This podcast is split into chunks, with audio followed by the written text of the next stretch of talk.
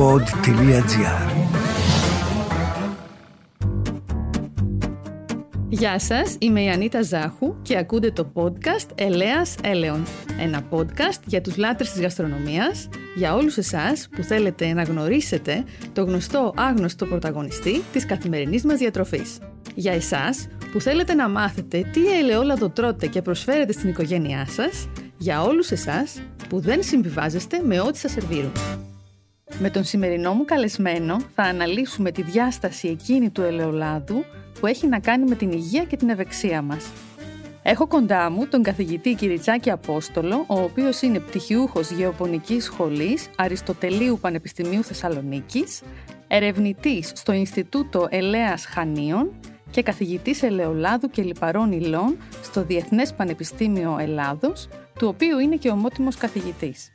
Έχει πλούσιο ερευνητικό και συγγραφικό έργο, έχοντας γράψει βιβλία στα ελληνικά, αγγλικά και ισπανικά, που είναι σημεία αναφοράς για την καλλιέργεια της ελιάς, για το ελαιόλαδο και την επιτραπέζια ελιά. Έχει μιλήσει σε παγκόσμια συνέδρια σε τουλάχιστον 40 χώρες ανά τον κόσμο και έχει διακριθεί με έπαινο από την Ακαδημία Αθηνών για το βιβλίο του «Το ελαιόλαδο», το οποίο κυκλοφόρησε ως πρώτο τεχνικό βιβλίο για το ελαιόλαδο στην Αμερική, μεταφρασμένο στα αγγλικά.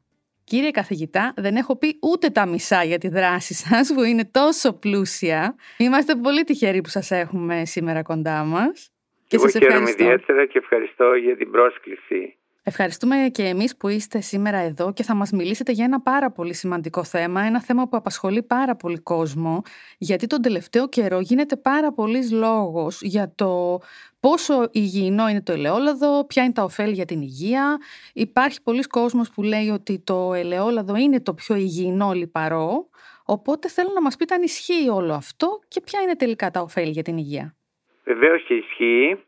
Όπως είπατε και εσείς, σήμερα υπάρχει μεγάλη συζήτηση για το ελαιόλαδο. Βέβαια, πάντα μιλούσαμε για το θησαυρό αυτό, για τον ευεργετικό ρόλο, ακόμα και από την εποχή του Ιπποκράτη. Ξέρουμε ότι ο Ιπποκράτης, ο πατέρας ιατρικής, μιλούσε για το ελαιόλαδο, το θεωρούσε φάρμακο, συνιστούσε μάλιστα την κατανάλωση μιας κουταλιάς λαδιού ημερησίως. Αλλά τελευταία έχουμε σταθεί περισσότερο στο φαινολικό φορτίο του ελαιολάδου, στις φαινόλες δηλαδή περιέχει, οι οποίες είναι αντιοξυτικές ενώσεις που διαδραματίζουν σημαντικότατο ρόλο για την υγεία του καταναλωτή. Φυσικά δεν είναι μόνο οι φαινόλες, αλλά πολύ μεγάλη συζήτηση γίνεται σήμερα για το φαινολικό φορτίο, λέει πόσες φαινόλες περιέχει, όπως ξέρουμε η Ευρωπαϊκή Ένωση έχει δεχτεί τον ισχυρισμό υγείας για το ελαιόλαδο το οποίο φυσικά είναι αυτό που περιέχει 250 μιλιγκράμμ το κιλό ή 250 ppm. Σήμερα όμως υπάρχουν ελαιόλαδα τα οποία έχουν πολύ περισσότερες φενόλες από τις 250 που απαιτεί ο ισχυρισμός υγείας. Και αυτό θέλω να το τονίσω ιδιαίτερα γιατί έχουμε πάρα πολλούς σήμερα παραγωγούς, ε, τυποποιητές, ανθρώπους που ασχολούνται με αυτό το αντικείμενο και έχουν καταφέρει να αυξήσουν το ποσοστό ή την ποσότητα των φαινολών που περιέχει το ελαιόλαδο το οποίο φτάνει τελικά στον καταναλωτή. Και φυσικά δεν μιλάμε για το ελαιόλαδο. Εδώ θα πρέπει να κάνουμε τη διευκρίνηση να πούμε ότι μιλάμε για το παρθένο ή το εξαιρετικό παρθένο ελαιόλαδο. Εκεί μπορούμε να βρούμε πολλές φαινόλες σε ένα ελαιόλαδο. Γιατί ο όρος ελαιόλαδο αν το δούμε σαν όρο τον καθεαυτό, εννοούμε ότι είναι ένα μείγμα παρθένου και ραφιναρισμένου ελαιολάδου και ξευγενισμένου ελαιολάδου. Που σε αυτή την περίπτωση δεν θα περιμέναμε υψηλό φαινολικό φορτίο. Θα το περιμένουμε στο εξαιρετικό παρθένο ή στο παρθένο ελαιόλαδο. Εκεί λοιπόν θα μπορούσαμε να δούμε ότι το προϊόν μας έχει υψηλό φαινολικό φορτίο, πολλές φαινόλες δηλαδή οι οποίες είναι, όπως ξέρουμε, αντιοξυτικέ ενώσεις που διαδραματίζουν σημαντικότατο ρόλο στην υγεία μας. Τον προστατεύουν από το οξυδοτικό στρες και από διάφορες άλλες παθήσεις και διάφορες άλλες δυσμενείς επιπτώσεις που μπορεί να έχουμε στον οργανισμό του ανθρώπου. Από αυτά που μας λέτε, καταλαβαίνουμε ότι όλα τα ελαιόλαδα δεν είναι ίδια. Ασφαλώς λοιπόν... δεν είναι όλα τα ελαιόλαδα ίδια και αυτό θα πρέπει να το ξέρουν και οι παραγωγοί, θα πρέπει να το ξέρουν και οι καταναλωτές και οι αγοραστές που πάνε στο σούπερ μάρκετ και βλέπουν χαμηλές τιμές, ελαιόλαδο, αυτή η τιμή, α, εγώ το πήρα πολύ φθηνά. Θα πρέπει να διαρωτηθούν, είναι πραγματικά το παρθένο ή το εξαιρετικό παρθένο ελαιόλαδο που περιέχει όλα αυτά τα καλά συστατικά που είναι ωφέλιμα για την υγεία του καταναλωτή. Θα πρέπει να διαρωτούνται οι ίδιοι σε μια χαμηλή τιμή που προσφέρει το α, το β σούπερ μάρκετ ή οποιοδήποτε μαγαζί να ξέρουμε ότι θα πρέπει να βάλουμε ένα ερωτηματικό και να σκεφτούμε μήπως αυτό δεν είναι προϊόν αρίστης ποιότητας, μήπως δεν έχει αυτά τα χαρακτηριστικά που θα θέλαμε που είναι καλά για την υγεία του καταναλωτή. Ενώ υψηλό φαινολικό φορτίο, χαμηλή οξύδωση, καλά οργανοληπτικά χαρακτηριστικά που είναι πάρα πολύ σημαντικά, εσείς τουλάχιστον το ξέρετε πολύ καλά, αφού είστε και ναι. μια αναγνωρισμένη γευσηγνώστρια με υψηλό ταλέντο και με αρκετές διακρίσεις. Άρα λοιπόν θα πρέπει αυτά όλα να τα λαμβάνει υπόψη του ο αγοραστής προκειμένου να καταλήγει στην αγορά του α ή του β ελαιολάδου. Βέβαια έχω να πω ότι αυτά τα υψηλά φαινολικά ελαιόλαδα όπως λέγονται που έχουν μεγάλη περιεκτικότητα σε φαινόλες, σε αντιοξυδοτικά δηλαδή δεν μπορεί ο καταναλωτής να τα βρει στο σούπερ μάρκετ. Είναι δύσκολο να τα βρει. Είναι δύσκολο να τα βρει πράγματι. Τα του εμπορίου δύσκολα περιέχουν υψηλά φαινολικό φορτίο. Όμως έχουμε σήμερα παραγωγούς, μεμονωμένους παραγωγούς ή έχουμε ομάδες παραγωγών που λαμβάνουν όλες τις παραμέτρους υπόψη, όλες τις παράγοντες που επηρεάζουν το φαινολικό φορτίο στο προϊόν και βγάζουν στην αγορά ελαιόλαδα με πολλές φαινόλες, με υψηλό φαινολικό φορτίο και έχουμε μάλιστα και πάρα πολλές διακρίσεις τελευταία και θα πρέπει με την ευκαιρία αυτή να συγχαρώ όλους αυτούς που έχουν καταφέρει να δώσουν αυτή την αξία στο ελληνικό ελαιόλαδο και να το προβάλλουν διεθνώς σε παγκόσμιες εκθέσεις, σε διεθνείς διαγωνισμούς και έχουμε πάρα πολλές περιπτώσεις από την Πελοπόννησο, την Κρήτη, από την Κεντρική Ελλάδα, από τη Βόρεια Ελλάδα, ακόμα από τη ναι. Θράκη, από παντού θα έλεγε κανείς. Επομένως, τα, τα υψηλά φαινολικά ελαιόλαδα ο καταναλωτής δεν είναι εύκολο να τα βρει στα σούπερ μάρκετ. Θα μπορούσε όμως να τα βρει σε online καταστήματα, θα μπορούσε να τα βρει σε πιο μικρά delicatesen ή να κάνει και μια έρευνα στο ίντερνετ και να βρει κατευθείαν τον παραγωγό και να το αγοράσει κατευθείαν από τον παραγωγό. Έτσι δεν είναι; Ναι, ναι, ναι. ναι. Και να διαπιστώσει αν αυτός ο παραγωγός έχει διακρίσει, έχει μετάσχει στις διεθνείς εκθέσεις και αν έχει πάρει βραβεία και εκεί θα φαίνεται και φαινόλες, θα φαίνονται και φαινόλες που έχει το προϊόν του. Σωστά. Πείτε μου κάτι, γιατί ο απλός καταναλωτής που μας ακούει δεν γνωρίζει ακριβώς τι είναι οι φαινόλες και τι καλό θα του κάνουν στην υγεία. Είπαμε γενικά ότι είναι αντιοξυδοτικά. Ναι. Νομίζω εδώ είναι να μας πείτε ότι η ελιά έχει και κάποιες αντιοξυδοτικές ουσίες μοναδικές που δεν υπάρχουν σε άλλο έλαιο. Έτσι δεν είναι; Ναι, ναι. Και να μας πείτε και τι προσφέρουν στην υγεία. Δηλαδή, ο χειρισμός υγείας που είπαμε πριν της Ευρωπαϊκής Ένωσης έχει κάποια συγκεκριμένη ένδειξη ναι, του τι προσφέρει; Έχει κάποιο συγκεκριμένο ρόλο. Καταρχάς, τι είναι οι φενόλε.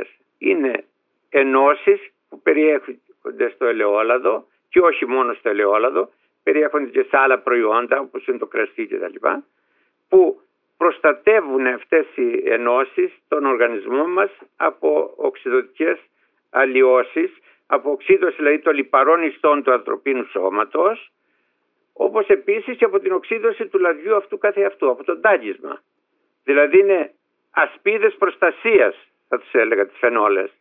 Είναι ασπίδες προστασίας και η αλήθεια είναι ότι γνωρίζουμε ότι το οξυδοτικό στρες είναι μια σύγχρονη ασθένεια η οποία Βεβαίως, προκαλεί και πολλές άλλες. Είναι μια σύγχρονη ασθένεια και θα λέγαμε ότι το οξυδοτικό στρες εμφανίζεται όταν υπάρχει ανισορροπία μεταξύ των ελεύθερων ριζών, δηλαδή κάποιων ενώσεων που σχηματίζονται στον οργανισμό μας από την οξύδωση των λιπαρών ιστών και από την παρουσία των αντιοξυδοτικών. Δηλαδή αν οι ελεύθερες ρίζες που δημιουργούνται όταν οξυδοθούν οι λιπαρίστοι του σώματός μας δεν δεσμευθούν, δεν αποενεργοποιηθούν από τα υπάρχοντα αντιοξωτικά του ελαιολάδου και της τροφής που καταναλώνουμε, τότε η περίση αυτή δημιουργεί το οξυδοτικό στρες, το οποίο συνδέεται με πολλές αρρώστιες, πολλές ασθένειες.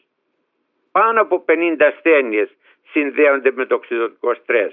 Ως εκ τούτου έχει ιδιαίτερη σημασία η τροφή μας, το ελαιόλαδο που καταναλώνουμε να έχει πολλές φενόλες και γενικότερα η τροφή μας, η διατροφή να έχει αντιοξωτικές ενώσεις, αντιοξωτικές ουσίες για να μπορέσουμε να δεσμεύσουμε τις ελεύθερες ρίζες αυτές που υπάρχουν στον οργανισμό και να αποφύγουμε την οξύδωση, να αποφύγουμε το οξυδοτικό στρες που συνδέεται με τις πολλές ασθένειες, τις πολλές αρρώστιες όπως σας είπα. Ποια είναι η ημερήσια ποσότητα υψηλά φαινολικού ελαιολάδου που πρέπει να καταναλώνουμε. Θα πρέπει, σύμφωνα με τον ισχυρισμό υγείας, θα πρέπει τουλάχιστον 20 γραμμάρια ελαιολάδου θα πρέπει να καταναλώνουμε, το οποίο θα περιέχει τα 5 μιλιγράμμ υδρόξτηροσόλη και παράγω αυτής τυρσόλης ελευρωπαίνης. Αλλά καλό είναι, να το πούμε πρακτικά δηλαδή, θα πρέπει να καταναλώνουμε γύρω στα 100 γραμμάρια ελαιόλαδο καλής ποιότητας φυσικά. Επομένως, ο καταναλωτής θα πρέπει να βρει ένα προϊόν που να αναγράφει επάνω είτε τον ισχυρισμό υγείας, το health claim δηλαδή, ή να γράφει υψηλά φαινολικό ή να γράφει από πίσω πόσες φαινόλες έχει. Και αν είναι πάνω από 250 μιλιγκράμμ, θεωρείται υψηλά φαινολικό. Ακριβώς. Εάν λοιπόν ένας καταναλωτής πάει στο σούπερ μάρκετ και κοιτάξει μια συσκευασία και γράφει από πίσω ότι καλύπτει τον ισχυρισμό υγείας, τότε σε αυτή την περίπτωση με 20 γραμμάρια ελαιολάδου που θα πάρει, θα καταναλώσει δηλαδή, καλύπτει την ποσότητα των αντιοξυδοτικών που χρειάζεται ο οργανισμός μας για να αποφευθεί το οξυδοτικό στρες. Από ποιους παράγοντες εξαρτάται αν ένα ελαιόλαδο έχει περισσότερα αντιοξυδοτικά, περισσότερες φαινόλες δηλαδή από ένα άλλο; Ποιοι είναι οι παράγοντες εκείνοι που το κρίνουν αυτό; Διάφοροι παράγοντες επηρεάζουν αυτή την παρουσία. Κυρίως η ποικιλία. Η ποικιλία παίζει μεγάλη σημασία, σημαντικό ρόλο. Παίζει το στάδιο συγκομιδής του καρπού. Όσο πιο άγουρος είναι ο καρπός, τόσο περισσότερες φαινόλες περιέχει. Με την πρόοδο της ορίμανσης του καρπού μειώνεται η παρουσία των φαινολών. Μάλιστα θα μου επιτραπεί εδώ να πω για μια έρευνα που κάναμε πριν από αρκετά χρόνια στο Ινστιτούτο Ελέας στα Χανιά. Θέλαμε να δούμε πώς μεταβάλλεται και πώς μειώνεται η παρουσία των φαινολών με το χρόνο και διαπιστώσαμε πραγματικά ότι όσο προχωράει η ορίμαση μειώνονται οι φαινόλες. Άρα λοιπόν, ποικιλία, στάδιο ορίμανση του καρπού. Όσο πιο άγουρος είναι ο καρπός τόσο περισσότερες φαινόλες περιέχει. Επίσης πόσος χρόνος θα μείνει από τότε που θα μαζευτούν, θα συγκομιστούν οι ελιές μέχρι να τις βγάλουμε. Και εδώ παίζει κάποιο ρόλο το χρονικό διάστημα. Το ελεουργείο μετά. Οι φαινόλες περισσότερες είναι υδατοδιαλυτές. Εάν χρησιμοποιήσουμε πολύ νερό στο ελεουργείο θα φύγουν οι περισσότερες φαινόλες. Και έτσι το προϊόν τελικά θα έχει μικρό ποσοστό φαινολών. Θα καταναλώσουμε στο τέλος. Γι' αυτό βλέπετε θα μιλάμε για τα ελεουργία τριών και δύο φάσεων. Στα ελεουργία των δύο φάσεων έχουν περισσότερο φαινολικό φορτίο σε σχέση με των τριών φάσεων που προστίθεται ποσότητα νερού για την επεξεργασία κτλ. Επίσης παίζει σημασία στη συνέχεια και η αποθήκευση του ελαιολάδου. Σε τι συνθήκες θα αποθηκευτεί, διότι αυτά προστατεύουν το ίδιο το προϊόν από την οξύδωση φαινόλες, γιατί καταναλώνονται αυτές και διατηρείται το ελαιόλαδο καλά με το χρόνο της αποθήκευσης. Άρα λοιπόν οι διάφοροι παράγοντες συντελούν σε αυτή την παρουσία των φαινολικών ουσιών. Μεγάλη σημασία παίζει η ποικιλία.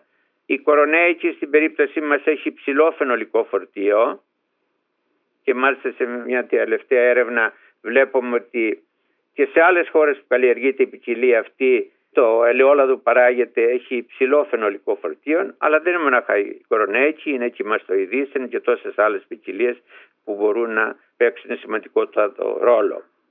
Το πιο σημαντικό μας είναι ο χρόνος συγκομιδής και η επεξεργασία του καρπού στο ελαιουργείο. Δηλαδή προσθήκη μεγάλης ποσότητας νερού συντελεί στην αποβολή μεγάλης ποσότητας φαινολικών ουσιών ο καταναλωτής για να μπορέσει το υψηλά φαινολικό ελαιόλαδο που αγόρασε, που σίγουρα το έχει αγοράσει και σε μια πιο υψηλή τιμή από τα, τα συμβατικά. Ναι. Τι μπορεί να κάνει για να το συντηρήσει όσο το δυνατόν μεγαλύτερο διάστημα στο σπίτι του; Θα πρέπει να το διατηρήσει στο σκοτάδι, σε χαμηλή θερμοκρασία, σε σκοτεινό δοχείο, γιατί το ελαιόλαδο εξαιτίας των χρωστικών που περιέχει και δίνει αυτό το χαρακτηριστικό χρώμα, το πράσινο πω, που οφείλεται στη χλωροφύλλη, όταν είναι στο σκοτάδι, αυτές οι χρωστικές, η χλωροφύλλη και η φεοφυτίνη, το προστατεύουν από την οξύδωση. Δηλαδή, στο σκοτάδι, οι χρωστικές που δίνουν το χαρακτηριστικό χρώμα στο ελαιόλαδο, πάλι δρούν σαν μέσα προστασία, το προστατεύουν από την οξύδωση, ενώ στο φως επιταχύνουν την οξύδωση. Κύριε Κυριτσάκη, ναι. πείτε μας λιγάκι για το τηγάνισμα. Το τηγάνισμα υπάρχει ένας πολύ μεγάλος μύθος που λέει ότι το ελαιόλαδο δεν κάνει για τηγάνισμα. Αυτό είναι ένα πολύ μεγάλο λάθος. Από έρευνα που έχουμε κάνει και έχει γίνει στερής έρευνα από αρκετούς ερευνητές, αξιόλογους ερευνητές, τόσο στον ελλαδικό χώρο όσο και παγκοσμίως, διαπιστώνεται ότι το ελαιόλαδο είναι κατάλληλο για το τηγάνι.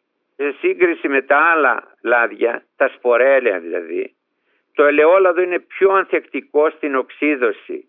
Το ξέρετε κι εσείς πολύ καλά, λόγω ναι. της σύνθεσης του περιέχει πολύ ελαϊκό οξύ και είναι ανθεκτικό στην οξύδωση. Άρα λοιπόν η αλλίωση που παθαίνει το ελαιόλαδο σε σχέση με τα σπορέλαια είναι ανεπαίσθητη. Και όταν χρησιμοποιηθεί ένα λάδι πολλές φορές στο τηγάνι δημιουργούνται κάποιες ουσίες, η ακρολεΐνη για παράδειγμα που είναι πολύ επιβλαβής και επικίνδυνη. Και έρευνες έχουν δείξει ότι στο ελαιόλαδο η ένωση αυτή δημιουργείται, σχηματίζεται σε πολύ μικρότερο βαθμό σε σχέση με άλλα λάδια. Όπως επίσης και τα τρανσοξέα που δημιουργούνται κατά το τηγάνισμα. Πολύ πιο λίγα στο ελαιόλαδο, η ανεπαίσθητα στο ελαιόλαδο. Λάθος λοιπόν να πιστεύουμε ότι δεν είναι καλό για το τηγάνι. Απλώς είναι θέμα κόστους.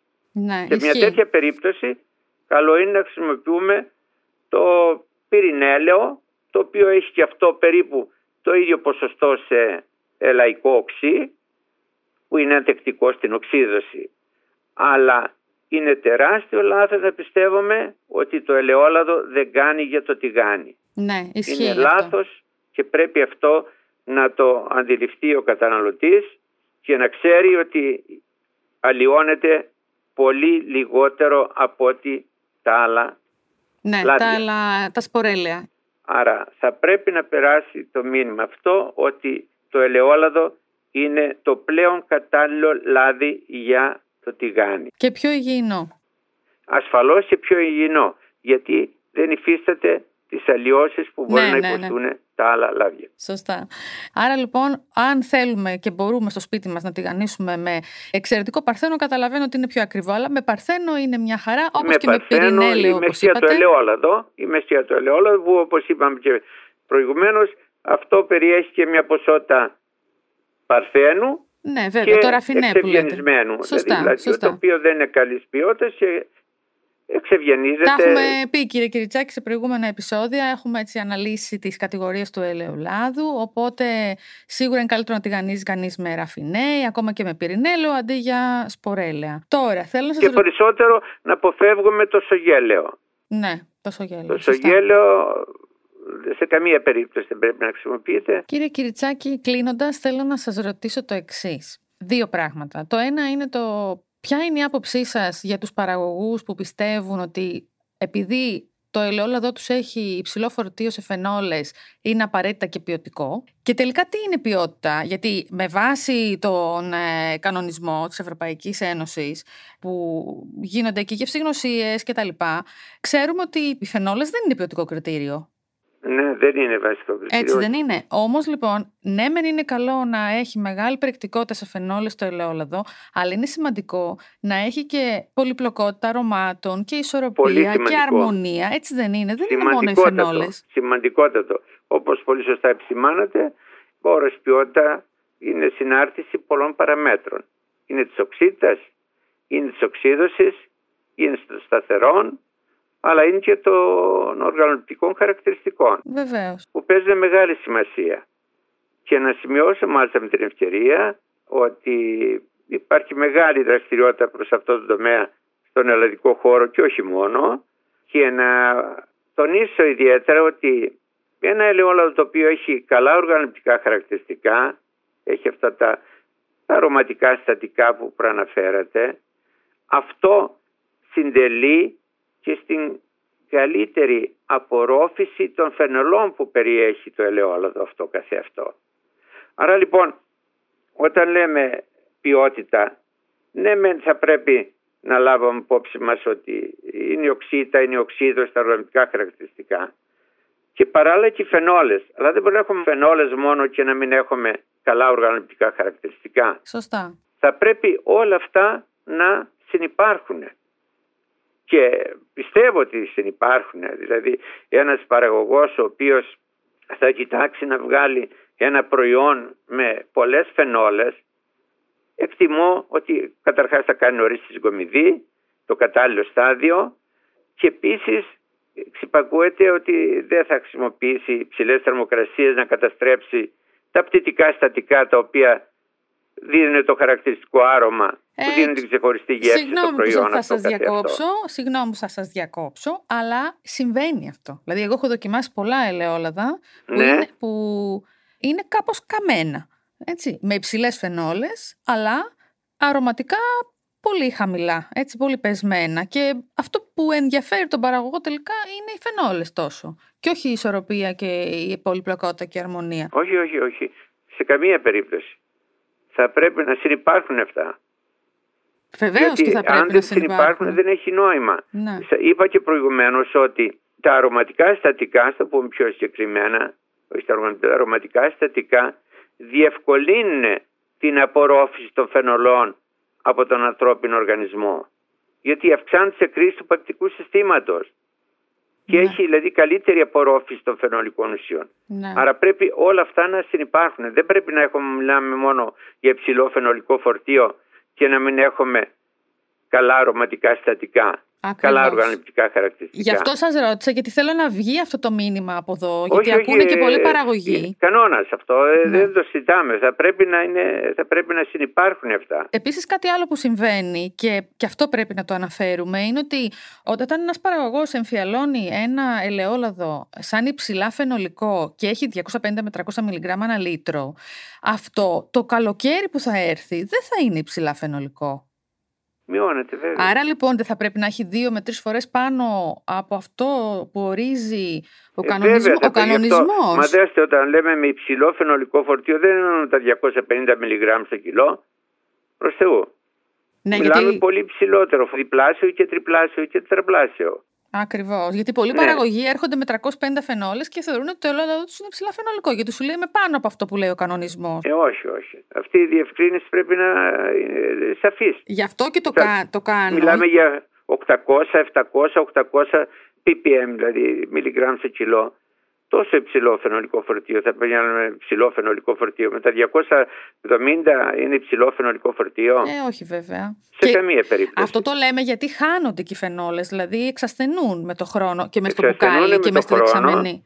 Βέβαια και με την αποθήκευση. Ακριβώς. Αν θα αποθηκευθεί, γιατί είπα και πιο μπροστά ότι ε, είπα και προηγουμένως ότι οι φαινόλες αυτές χρησιμοποιούνται για να διατηρηθεί το ελαιόλαδο. Δηλαδή το να κρατήσει το ελαιόλαδο να μην οξυδωθεί, αυτό σημαίνει ότι έχουν διατεθεί από τα, τις φαινόλες, από τα διοξιδικά, κάποια και έχουν δεσμεύσει τις ελεύθερες ρίζες. Άρα λοιπόν πρωτίστως πρέπει να χρησιμοποιούμε πολύ χαμηλή θερμοκρασία, κατάλληλη αποθήκευση και να γνωρίζουμε ότι με τον χρόνο αυτές μειώνονται. Και μόνο όταν μιλάμε για κατάψυξη τότε μπορούμε να μιλάμε ότι διατηρούνται φαινόλες και δυο και τρία χρόνια και μάλιστα τελευταίες εργασίες αυτό δείχνουν ότι φαινόλες παραμένουν πολύ χρονικό διάστημα εφόσον το ελαιόλαδο παραμείνει στην κατάψυξη και τα ναι. οργανωτικά χαρακτηριστικά επίσης. Σας ευχαριστώ πάρα πολύ που ήσασταν μαζί μας σήμερα Εγώ και μας σας λύσατε... ευχαριστώ πάρα πολύ για την ευκαιρία αυτή που μου δώσατε και είμαι στη διάθεσή σας και θέλω να μου επιτραπεί να συγχαρώ τους νέους που ασχολούνται με το προϊόν αυτό όπως είστε και εσείς καθένας από το μετηρίζει του και έχουν προβάλει το ελληνικό ελαιόλαδο διεθνώς και έχουν πάρει αρκετές διακρίσεις, αρκετά βραβεία να μην αναφέρω συγκεκριμένα ονόματα. Όχι, δεν χρειάζεται. Να σας ευχαριστήσω εγώ από πλευράς Ολονών, γιατί όλοι ξέρουμε ποιοι είμαστε στο ελαιόλαδο και τη δουλειά που κάνουμε. Ο καθένας μας, όπως είπατε, από το δικό του μετερίζει, κάνει την προσπάθειά του και είναι αξιέπαινη, γιατί όλοι δουλεύουμε για ένα κοινό σκοπό που είναι να αλλάξει η κουλτούρα γύρω από το ελαιόλαδο και να μάθουμε όλοι μας να τρεφόμαστε και να ζούμε με καλής ποιότητας σε εξαιρετικό παρθένο ελαιόλαδο. Αυτό είναι το βασικότερο. Σας ευχαριστώ πάρα πολύ για άλλη μια φορά. Να και είστε εγώ καλά. σας ευχαριστώ πάρα πολύ για την ευκαιρία που μου δώσατε και τους χαιρετισμούς μου στους ακροατές με ιδιαίτερη αγάπη και εκτίμηση. Ευχαριστούμε πολύ. Γεια σας. Γεια χαρά. Να είστε καλά. Το εθνικό μας προϊόν απέκτησε φωνή και έχει πολλά να μας πει.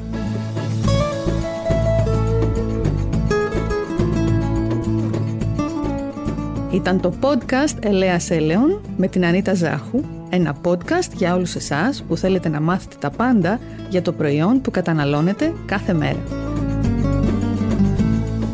Ήταν μια παραγωγή του pod.gr. Αναζητήστε τα podcast που σας ενδιαφέρουν στο pod.gr, Spotify, Google Podcast, Apple Podcast και σε όποια άλλη εφαρμογή ακούτε podcast από το κινητό σας.